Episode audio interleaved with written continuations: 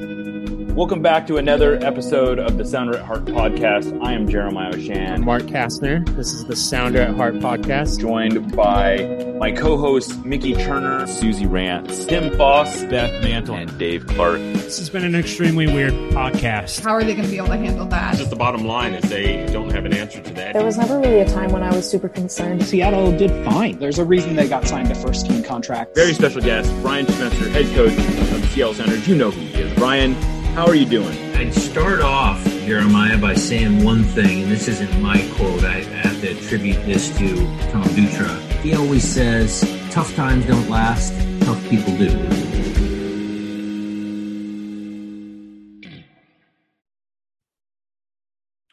Welcome to another episode of the Sounder at Heart podcast. I am Jeremiah Oshan. Joining me today is Dave Clark. Just Dave Clark. Just Dave Clark, just the two of us. Uh so yeah, we it's been it's been kind of a crazy few weeks in Sounders world, and yet this is maybe a little bit of a calm before the storm right now. Uh, you have probably thought about and listened to lots of analysis of Champions League. We are going to have plenty of look ahead to Champions League. I have an interview lined up with Herculez Gomez actually uh, coming up uh, that Good will have. Yeah, next week we're going to talk to Herc. Uh, we'll have all kinds of good surprises throughout. I'm going to be in uh, Mexico City, so I'll I'll probably do a podcast from there. We are, you know, we're going to have lots of Champions League content. Uh, but so we'll we'll get to that later. I think today what I wanted to focus on is two things. One of them is the GA Cup, which I think Dave, you're well positioned, particularly to talk about the GA Cup, that journey, this team, what it means, and also look ahead to the San Jose game a little bit. We're going to have an interview with uh, someone from Quakes Epicenter later in the week as well. But uh, we'll we'll get an over we'll get a Sounders perspective on that one. So all that table setting out of the way, Dave, that GA Cup win, I feel like in 2019, I felt like there was a lot of hype and a lot of energy. And I guess the tournament was a little different. And maybe that's why. And and we kind of knew those players a little bit better. There were, I think, three guys that had already signed professional contracts on that team. This one, I, I feel like snuck up on us a little bit, and yet in its own way is maybe even more impressive. Yeah, the first, like why it snuck up, there are basically two reasons. One is essentially almost everybody that covers uh, academy or developmental soccer lives on the East Coast, except for Travis Clark. Oh no, DC.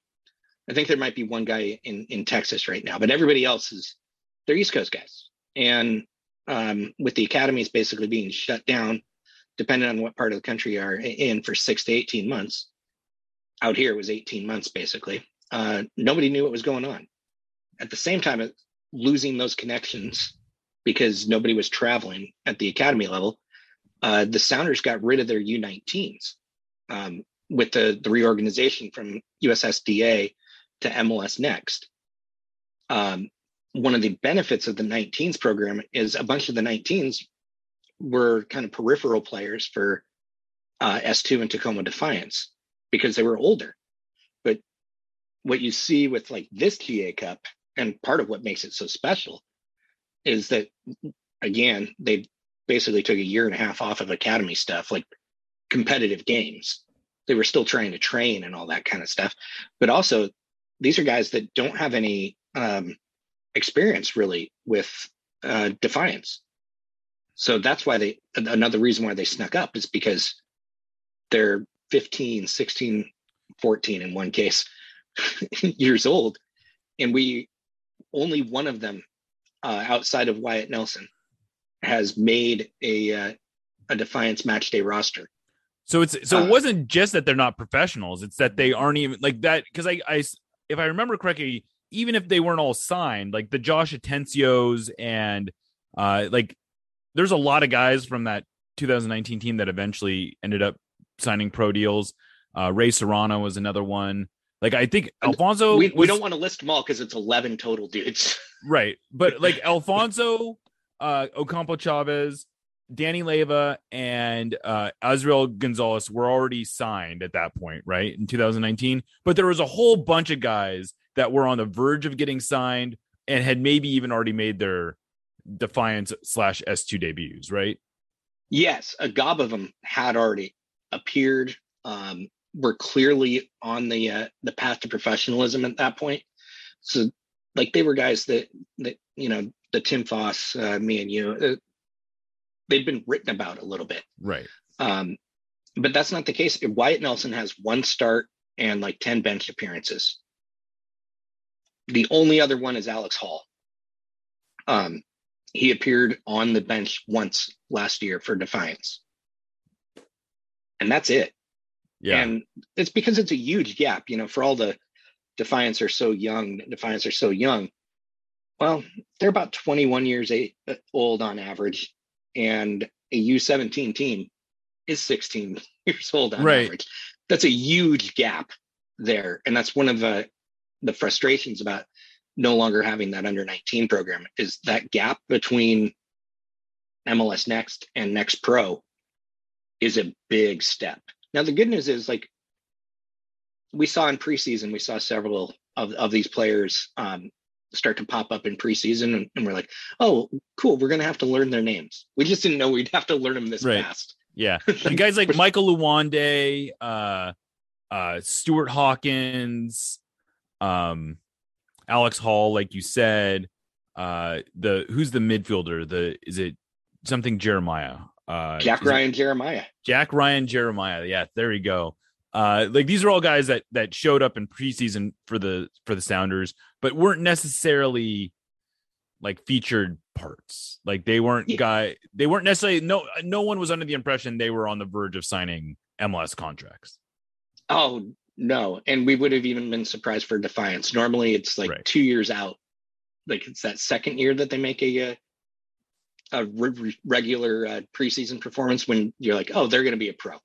Right. Because we see guys dabble at it once in a while, like filling out spots. Like you need, if you're going to run three different 11s, well, you need three left backs, and one of them's injured, so you get the academy guy. And usually it's about that. Uh, Angel Martinez was another one that we we've seen a lot of. Um, but you know, that's only like four or five of this group of uh, Right. essentially 20 Right. um, who we're we're gonna have to learn their names fast because uh, you know, looking again, the last time the Sounders were the only MLS team to win GA Cup, eleven guys went on to be professionals. Um, some of them have had really strong Defiance careers. Uh, Josh Atencio and Danny Leva are probably the the most outstanding players of that group um, in, in their MLS play. But Reed Baker Uh, Whiting was another player on that team, right? Uh, I think he was like deep bench, like he might Right, have had one or two appearances because he was only like 14. Right. Um, but he was playing up uh, quite a bit. I mean, that's why you're in an MLS deal. So now you're thinking, like, you look at this, and and what was special about this team is clearly the, the defense. Obviously, they love Wyatt Nelson. Um, That's the goalkeeper, that one That's the goalkeeper, of the tournament. one goalkeeper of the tournament already has uh, a professional appearance, even And though look- he's not a pro. And looked pretty good in that appearance. It was against Yeah. Dallas, right? That was the or North Texas. Yeah, the North Texas, the first time we had to watch a shootout. Um, he gave up a goal, but there was no way that he could have stopped it. It was just so perfectly placed. Um, kind of felt bad that his, his his goals against average is going to be a one because he played well enough for a shutout. He had one stop in uh, penalties on in that performance. Um, looked solid. Was a good player, and you know that the Sounders obviously know what to do with goalkeepers because we keep they keep churning them out. Plus, they they all need to be about six two and blonde. Um, if you, yeah, your Stefan Cleveland, your Andrew Thomas, your Wallace Lopsley, uh, and Wyatt Nelson, uh, that they could pr- be like an '80s TV boy band. Um, Yeah. I, but I'll there tell are others. one Yeah. the, Uh, just a real quick anecdote about Wyatt Nelson. I loved he. This is a he's 17, right? Or he's 17, I think. He's like one of the older players on the team, if I remember correctly. Maybe he's not. Maybe he's even younger than that. 16. He's 16. All right, he's 16, and even better, even better for this narrative. And he's just like he exudes this energy of of confidence and uh I, I suppose I assume positivity, but just very confident. Like he, you know, he was he was the guy that was holding the I think it was the the trophy or there was some sort of box that they got after they won. He was holding it up to his head and he was acting like it was a phone. And then he got caught on tape saying something like, "We're coming for Concacaf next." And I just I love this stuff. I think it's great. Uh, I asked a couple the coaches about him. They all seem pretty high on him. They feel like this is you know he's a real deal sort of uh, prospect. Like uh, they're very excited about his his his uh, projectability. Yeah, and to have that kind of success so young as a goalkeeper, like you're like, oh, he's already that good, because we know goal- goalkeepers are late. So yeah, it, it's that was rather impressive. The two center backs in front of him are, are guys that I definitely want to to focus on because we've seen uh, Stuart Hawkins in the past. Um, he's a Fox Island guy. He's a U.S. Youth National Team player. He was the player of the tournament, and you don't often get that from a center back. When you got the best center back and the best goalkeeper, that kind of makes sense. The other one was Angel Martinez, who um, you and I both watched in preseason a few times. Looks really special. Great at like reading passing lanes and all of that might be undersized. I think my future for Martinez is probably that he's a right back, um, just for size. But then again, we're talking about 15 or 16 year olds. So we got four years before the size actually matters. Um, as a guy who has covered teenagers playing soccer for several years now, um, you could Josh Atencio, Alex.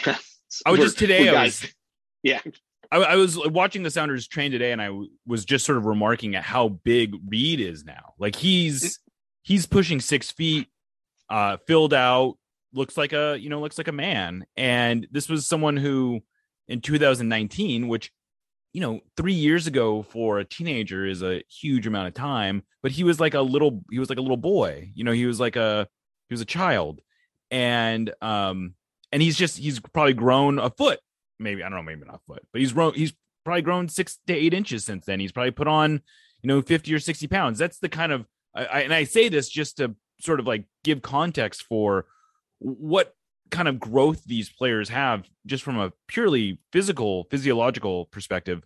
Uh, but one of the things that struck me about uh, Hawkins, who I think is probably the closest to signing a pro deal at this point. Uh, just cause, and he he was the one who won MVP center, like you, you mentioned, he's a center back. But one of the things that I really liked about him is that a lot of the times center backs at this level are sort of man among boys. Like they just they look bigger, they they are able to kind of boss other uh forwards. They're not necessarily technical, but the thing that I liked about Stuart, at least when I've seen him, is that he he's tall, but he's he's really skinny but he's his tech the technical parts of his game seem very advanced for a for a, a 15 year old yeah that's the other thing is like he's still very young. Like he's um, young for even this academy team. he's young for a u17 team. Um so he's going to be special and there's going to be a fun little opportunity. Maybe it happens when defiance are down in tacoma for those those back-to-back games when they're going to be down there at the end of May. But it's possible that Wade Webber could start to essentially Tacoma guys uh, at center back with uh, Eric Kinsner, who's out Browns Point, and then Stuart Hawkins from Fox Island. Um, that would be pretty cool. And so I'm hoping that for that narrative, still love that town. Um, and that would be a fun little moment. And they both look like they've earned it. Uh, it'd be it's going to be interesting. You know, we've seen so many defensive midfielders come up uh, successfully, and then so many wingers do well um, outside of the organization. It'll be interesting to see this path: the Kinsner, Hawkins, Martinez, getting some center backs to to start percolating up. Um, not just guys that go off to college, but just go straight into the professional ranks.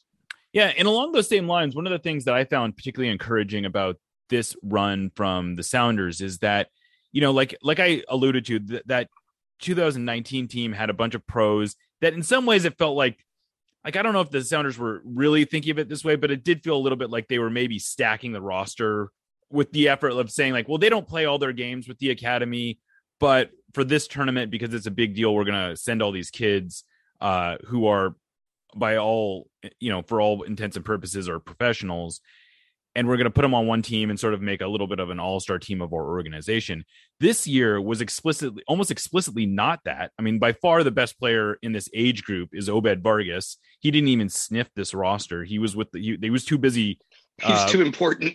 He was too important getting first team minutes uh playing in champions league. So he didn't even sniff the roster but uh you know reed uh, set, started off uh, the tournament with them but he got brought back not because he was so needed for the first team because they thought he was useful for the for the defiance. Uh, you know he i think he st- he did start for the defiance uh of the weekend. Yeah, and we all assumed that oh well he must be coming back to play for the sounders. It's like no he's coming back to play for defiance and so those last three games were no professionals on that team. They were all uh like obviously age eligible but it was like like we've been saying they were even a young for that tournament. I don't know. I don't have the everyone's roster in front of me but i would imagine they were one of the younger teams of that time that tournament in the u17 bracket. Yeah, they they were pretty young based off of uh, what David Gass and bobby warshaw. Bobby Warshaw were saying. Uh, Sounders trended trended young in the tournament, and you know to further their um, kind of self handicapping, where they took their two most talented U17 players, and one of them only played half the tournament, and the other one had to like play against Puma or not Pumas, uh, who was the last team we beat, uh, New York City FC. right Um, you know, he was too important for that, so he didn't go to a, an academy tournament. Um, you know, they handicapped that way, but they were also handicapped in that their best two attacking players were so both so recently back from injury that one would start Right. and the other would close. They'd always be a halftime sub because each of them only had 30 minutes in their legs. So the re- and so that was luande and chris aquino right Yeah. So the reason why Chris Aquino, who led the team with four goals, only had four goals is because he played only half the tournament. Um, would he have finished with seven like the uh, the winner of the uh, Golden Boot? Possibly, if but they didn't need him to play the whole tournament because they had Luande and Villard, uh, the other attackers. So um, it's it the long term here. A couple of these guys could be in next year's uh, even if they do go pro. Uh, you know, inshallah, there will be a, a GA Cup every year again, as there was in the before times. Um, it's just weird, like because they're so young, half the roster could be back, and you know, normally these back to back was it uh, River Plate with their three. Um, um, it's because you get a, a young group and then you can cycle them in and you can sprinkle in guys like a third of your roster will be guys that are playing up and so they get that experience uh, but one again one of the impressive things about this u17 team they have no relationship whatsoever to the u19s that won the ga cup three years ago. Right. They were 12 right. Yeah it's a it's it's it's amazing and it's a lot of local kids. It's not it's not as many uh homestay type of situations if i if i'm uh i think i i heard, overheard that. I don't it the the homestay situation for during covid uh, was dramatically reduced which was totally makes obed sense. right it it i don't i don't have the exact numbers but it was um a lot just cut out you know for very for right hosting reasons for there wasn't an academy season for a year um there you know you're a parent like can you imagine like okay there's No. this global pandemic and my kid is my 15 year old kid is going to be staying a thousand miles away. I'd be less less interested in that. Yeah. So uh, it was really interesting to see you know a team um, much more puget sound centric uh, than academy teams have been in the garth lagerwey era. Um, a team so young a team that basically bubbled up out of nowhere um, win a title and just show that you know from Stefan Frei, I think he's the oldest one on the first team roster yeah right on down there is this uh, demand um, internally amongst these players for trophies for wins um, And one of my one of my favorite moments uh, on social was Azrael Gonzalez giving them a shout out. Like it makes sense, Danny Leva. Right. Um, He's not even with the organization anymore. Yeah, AZ's up in Edmonton, but he made certain to pay attention to Right. these guys that are continuing his success. Um, and you know, I, I think that that just says a lot for an organization. Uh, most teams only get twenty percent or so to go pro out of an academy, um, and what you build as those people, not just players, but the people, says a lot. And you know, because they're going to be in the stands with us eventually. Much more of the academy players are going to be dedicated to watching the Right. Sounders than playing for them. And So- and we kind of we saw some glimpses of that too, where the U15s who got eliminated a little earlier in the tournament were out rooting and hooting and hollering and and doing all the like on the sidelines, really, you know, like Mhm. supporting their their teammates. And I don't know, maybe that's maybe that's a given. I don't I don't I don't know, but I I like to see it either way. Yeah, it's one of those things that uh, it should be expected, but also it's awesome. Yeah. Like, Yeah, exactly. Um, you know, one of the other things that that struck me about this team is that a little bit unlike the 2019 squad, who felt sometimes like they were survive, like they they had sort of like like they weren't necessarily playing uh super progressive soccer all the time. What struck me about at least from what I saw, certainly, and I only really got to see the parts of the Miami and, and Tigres games, the semis and the final, was this team liked to play. Like they they were they were playing sounder soccer. You, you when you watched them play, you could see a lot of familiar themes with the first team. The the way that they were pressing, the way that they were pinging the ball around. It wasn't just you know hunker down and defend and then try to hit them on the counter.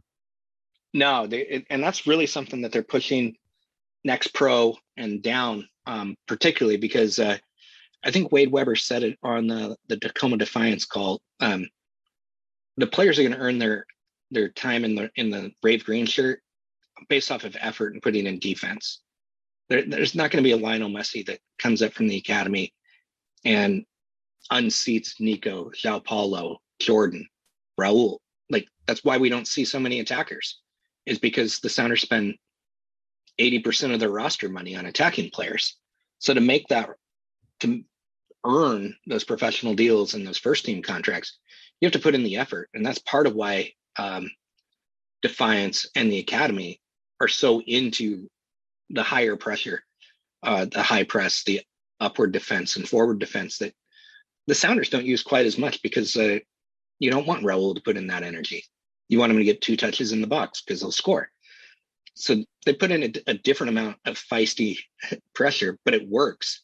And it's been, you know, it works when Defiance do it. It's been working for the academy, and you can see those trend lines where um, the guys that are that are earning their opportunity are the ones that have that Schmetzer, Webber, Cook, uh, Knapp, uh, those coaches that that through line. Um, it's all about defense first, grind, effort, no quit. Uh, we hear it all the time from Brian, um, but it's a it is an ethos that has come, and the patterns of passing and all that come as well.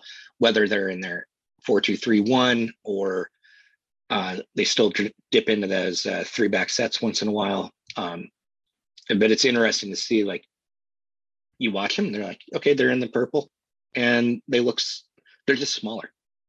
Yeah, That's you know, pri- like yeah. one of the things that I have I have loved about this or I found interesting about this whole like effort and grit sort of thing is is you know 10 15 years ago for sure that was sort of derided as a like oh it's just the American spirit. You got to you know all these industrious players. Uh but it what's funny is that the rise of analytics has sort of reinforced the importance of ground coverage and being willingness to go into tackles and sort of like this you're now able to quantify some of these like gritty kind of elements. And it turns out those are really important elements to being good at soccer and when you combine them combine that with the technical aspects, when you combine that with you know good passing and uh, you know some skill, you get a Nico Lodeiro. and it's and it's very the Sounders to their credit, I think identified this as as something that you can build around, and in fact, you can have a lot of success building around it. You, like just because you're a creative player doesn't mean you shouldn't cover ground. It doesn't mean you shouldn't go into tackles. It doesn't mean uh, you know, you, you it's like, yeah, and you can still go down when you get fouled. You can still go down. it's okay. yeah, it's been the, you know, they have so many of those too. That ground coverage. I think it was Sigi that said this. Oh, way back, I think 2014, about trying to win the ball up the pitch. Yeah, because if it takes you three passes to score, but you're only doing it from four, those three passes start at 40 yards out. It's a lot more likely to happen than if you're trying to pass it 80 yards right in just three times so you know it's a uh, the that pressure is great and i think it's it's interesting I, I, love obed vargas josh atencio um, kind of taking that João Paulo and Nico Lodeiro, uh, Jack Alex Hall and Jack Ryan Jeremiah um, in central midfield for um, the U17s. Sota Kitahara and now Marlon Vargas, who used to be a pure attacker, has become this rangy defensive player. And Reed Baker Whiting, who we still have no idea what position he's going to play. Um, yeah. At one point looked like a six, but now he's like a defensive winger. Right. Um, with defiance and looking extraordinary at it. So, what the like? Okay, you pull off Jordan Morris um, when you've got the goal lead, and now you have a Reed Baker Whiting that could be out there pestering that back line uh, of the opposing team. And it's it's bubbling up um you know it's not one great player every three years and one replacement level player every year and then sometimes somebody in between there. Um what it's like 11 acad- academy or defiance guys on the first team roster um and if history is a trend somewhere between eight and 15 of the guys that just won the title are going to wind up on pro deals somewhere. Yeah. Uh, while we're here, anything you want to share about Defiance so far this year? Uh, they are not, the record has sort of isn't spectacular with their one, two, and one. Is that right? One, two, and one plus two. Right. Their, their win was dominant. Right. They had that great opener, and then they've they've looked reasonably good, I, I suppose, in the attack but they're they have had some breakdowns and and I don't know. You you what what have you what have been your takeaways from the Defiance early on this year? Uh I think they they've looked their best when they their front three are basically uh fringe MLS guys. That's Reed, Fonz, and uh Sam Adeniran. Uh because they are all aggressive defensively now and they're all capable of uh scoring um, their metrics. Fonz finally doesn't have a scoring streak. He only had four goals in four games, and he didn't score in the last one. But uh, he is reinvigorated and um, looks like an MLS prospect again. That's great to hear. Something that hasn't been true since GA Cup 2019. Right. Um, but you know, he's also 20. So it's not, you know, we just mentioned Ezreal Gonzalez. Everybody had given up on him having a decent pro career. He's in year six as a pro now because he's only 21. Marlon Vargas is year um, five as a pro. He's only 20. Um, one of the things that happens when you sign these guys so young is you get to see their up and their down. And I think some of what we're seeing right now with Defiance is in defense, we're seeing a, a couple downswings at the same time. Um, whether it's defensive mid, getting Ovale, Kitahara, Marlon on the same page, um, and figuring out how that um, the center back pairing, which is mostly uh, Eric Kinsner and uh, Hal Uderitz, figuring out how they're going to work. I think that is one of my iffy things. And I got questions about Andrew Thomas, who you and I last year, uh, I don't think we did it on the podcast, but we were constantly talking about how he looks like the second coming of a starting like we thought if they lost Stefan Cleveland, Andrew Thomas, when healthy, could just step in and be a backup keeper at the MLS level based off of his seven games Right. with Defiance. And uh, I think uh, I think we're seeing some sample size um, coming Well, back. I also wonder if we saw a lot of a lot of rust build up. He was hurt for a long time. Like he he hadn't played for uh, basically a year, right? I think it was mid August. Okay. He so like he started like seven of nine games, and then um, yeah, probably August. so 8 months. He was off Yeah, he didn't he didn't play for 8 months. and didn't and- train for most of that. Right. And he and it was a, a variety of injuries. Uh but you know, so and that, and I think this is this is actually he's a great example of why this team is so important because you can have it's one thing for Steph Frei to miss a bunch of time and and sort of come back and hit the ground running. It's a whole other thing when you're talking about a 23 year old goalkeeper who hasn't played for eight months. Like he's going to need some time to to get back in. And I mean, it's it's it's good the Sounders ended up keeping Steph Cleveland, uh, because it looks like he's he's going to get some. You know, I'm sure he'll get some minutes this year, especially in in the U.S. Open Cup, uh, which by the way, the draw is tomorrow. In case anyone doesn't know, the U.S. Open Cup draw is tomorrow. The Sounders are part of that draw, and we don't really know what grouping they'll be in yet, what- do we?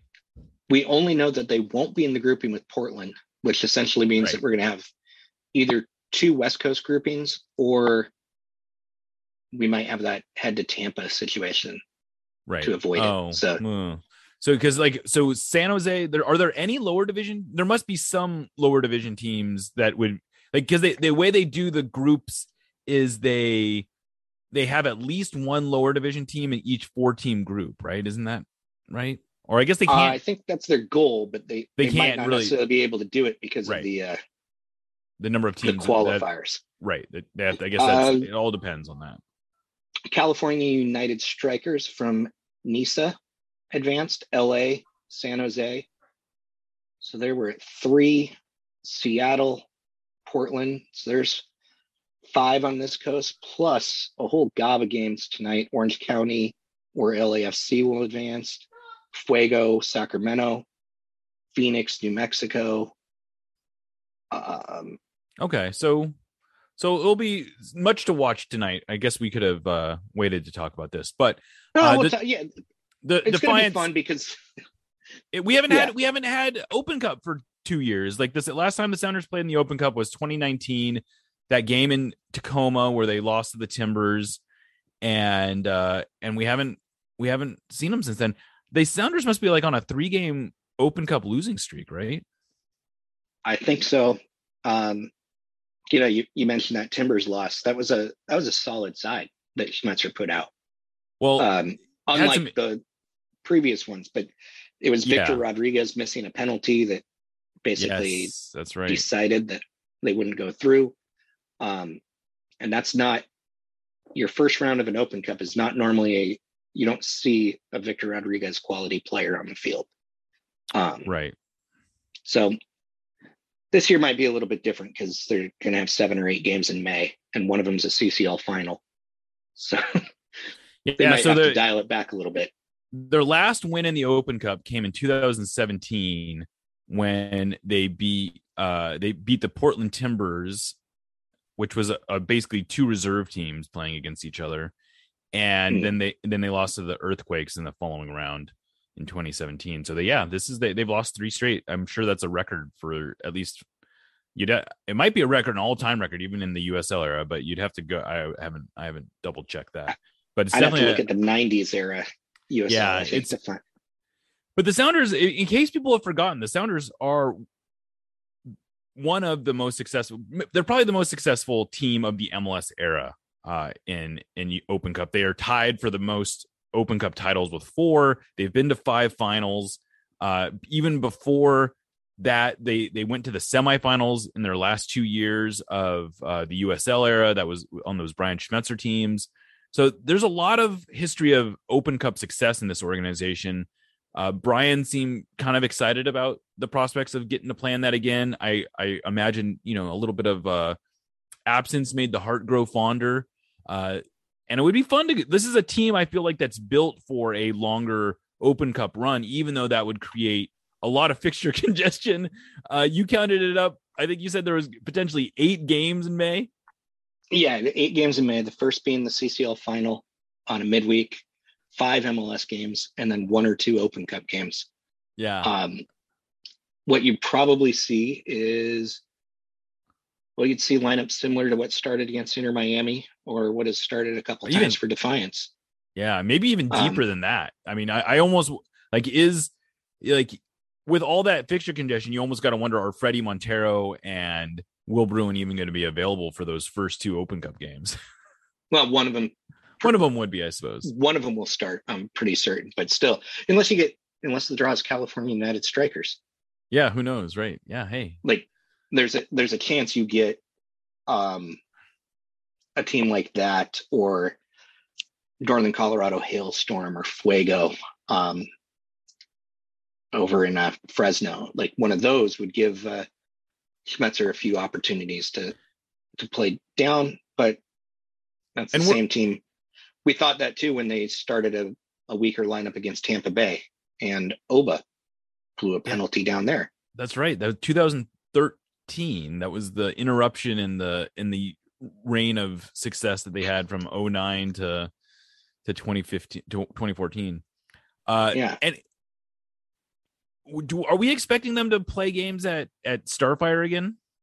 Uh it, i'm gonna guess that first round has to be at starfire because of the rainier's schedule. But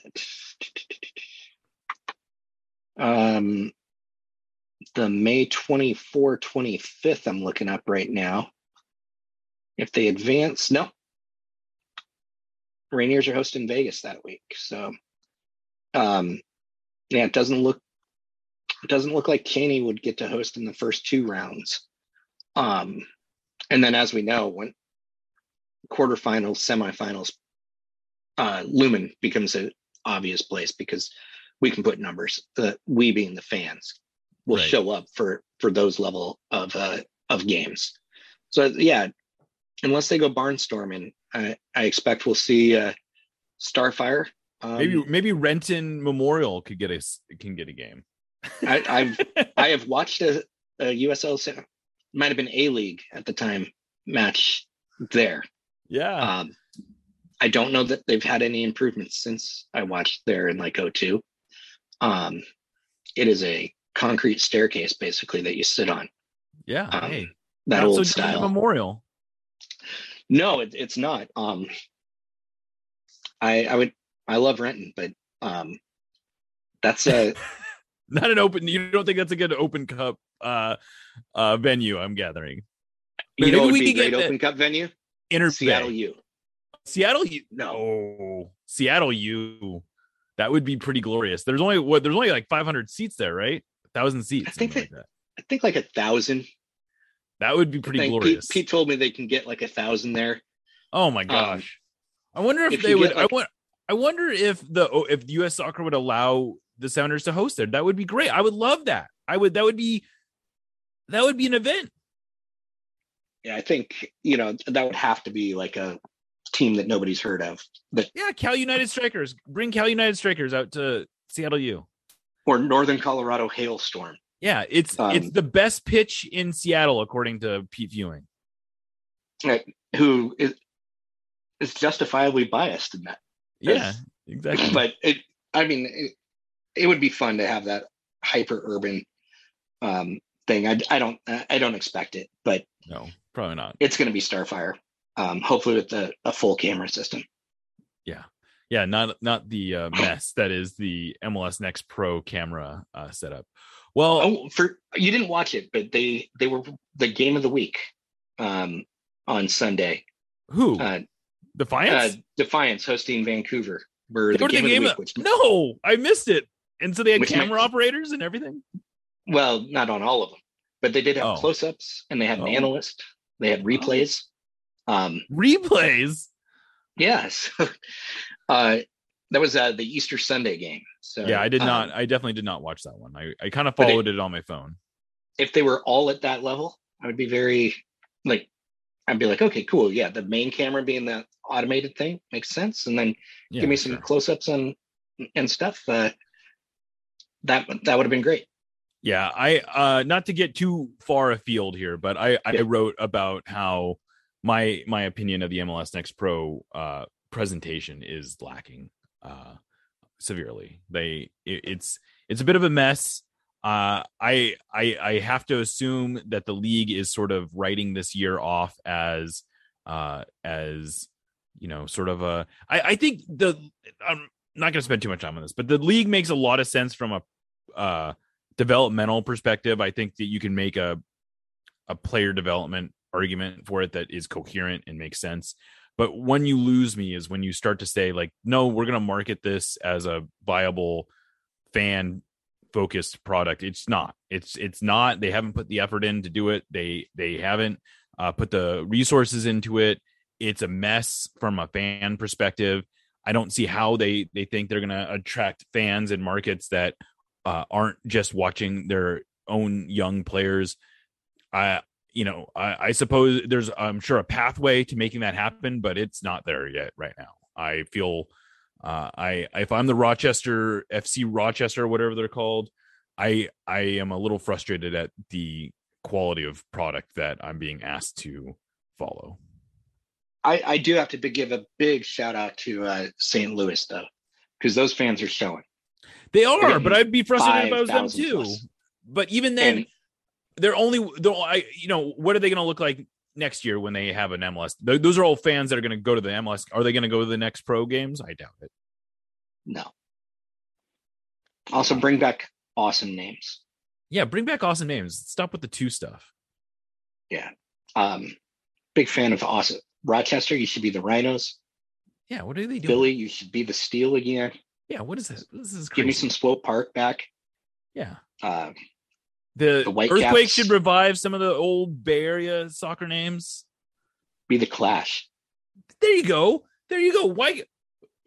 Easy win. Easy win. Bring back the Clash uniforms. It's a marketing dream. Although Nike probably owns all those marks, I'm guessing. But You probably have to reinvent a bunch, but yeah, um, maybe in you know in year two when um, how they've had more done than six months to uh, plan the league. Maybe we'll see see more of that.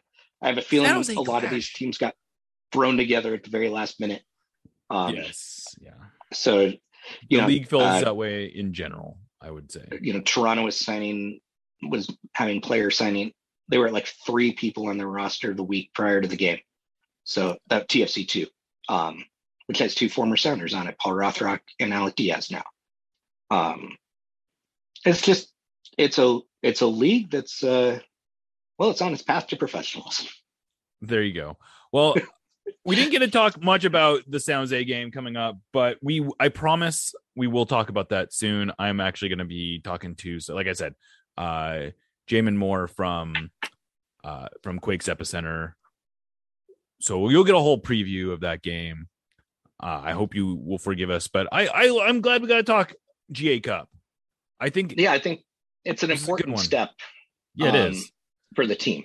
and it's worth celebrating it's you know it's it's worth this is a it, it's you know it, it it's it's i think as as the sounders start to feel like a club as they are a club i think one of the things i was sort of reminded of today talking to Jackson Ragen and how you know he his one of his earliest soccer memories is trying to get tickets to go see the 2009 opener with his dad when he was just 10 years old and it reminded me that they have there's this whole generation now of Seattle soccer players who literally did not exist in a world where there was no Sounders playing competitive soccer. Like, you know, the the you know, he's a 99, I believe. And Sounds Uh, yeah. and so the Sounders were already 3 or 4 years old at that point. Like Yeah, the the reborn Sounders. This is a great line actually because we face San Jose and there's that weird cup that nobody cares about the actual cup. The hair yes, the but the meaning behind the Heritage Cup is great because it means that you know these connections, these multi-generation families that are playing soccer in the area, um, that we have uh, coaches at both the first team and the second team who played for the Sounders in different eras. yeah. Um, those connections are so strong here. Um, you know, one of the things we forget is that Portland basically was dark for an entire decade. They didn't have any professionalism, and so they've got that gap um, for the from the mid '80s to the 2001, if my memory says.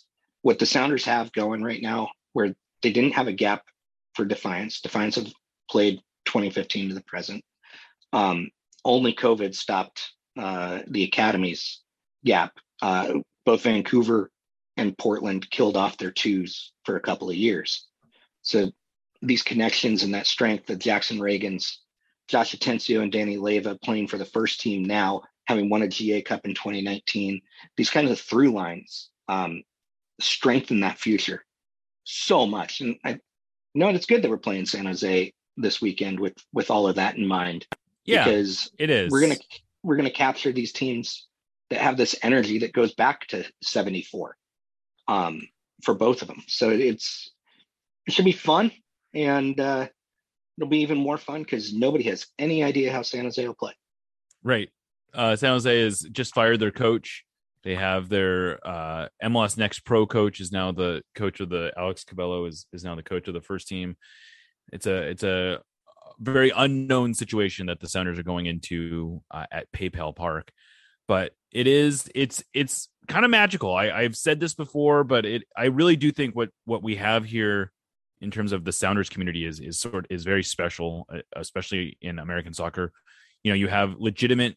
It's not just your big brother it's your dad, you know, grew up uh, attending Sounders games in in a lot of cases. It's your grandfather, even if you want to get you know back to the NASL days. Not a lot of markets have that, and it's a legitimate you know through line that that runs here, and it's pretty exciting. And I love seeing, uh, you know, I, I love I love that Jackson Ragen isn't a classic academy product. You know, he went to college for four years. He got drafted by another team and he came back. And now it looks like, you know, he's going to be contending for starting minutes. I think that's a great story. I think it's a great story to be able to tell alongside the Obed Vargases and the Josh Atencios and the Danny Leyvas, the, the players, you know, represent various different parts of the developmental system, you know, from, you know, coming up through the, you know, like Josh Atencio came all the way through the academy, I believe but you know Danny Leyva and, and Obed were homestays and uh, joined at young ages. But we're getting getting uh, far afield. We don't need to keep you here much longer, Dave. Thank you uh, for doing this. I love being able to talk academy stuff. This was a good excuse to do it. Uh, I'm Jeremiah Oshan. We will catch you next time.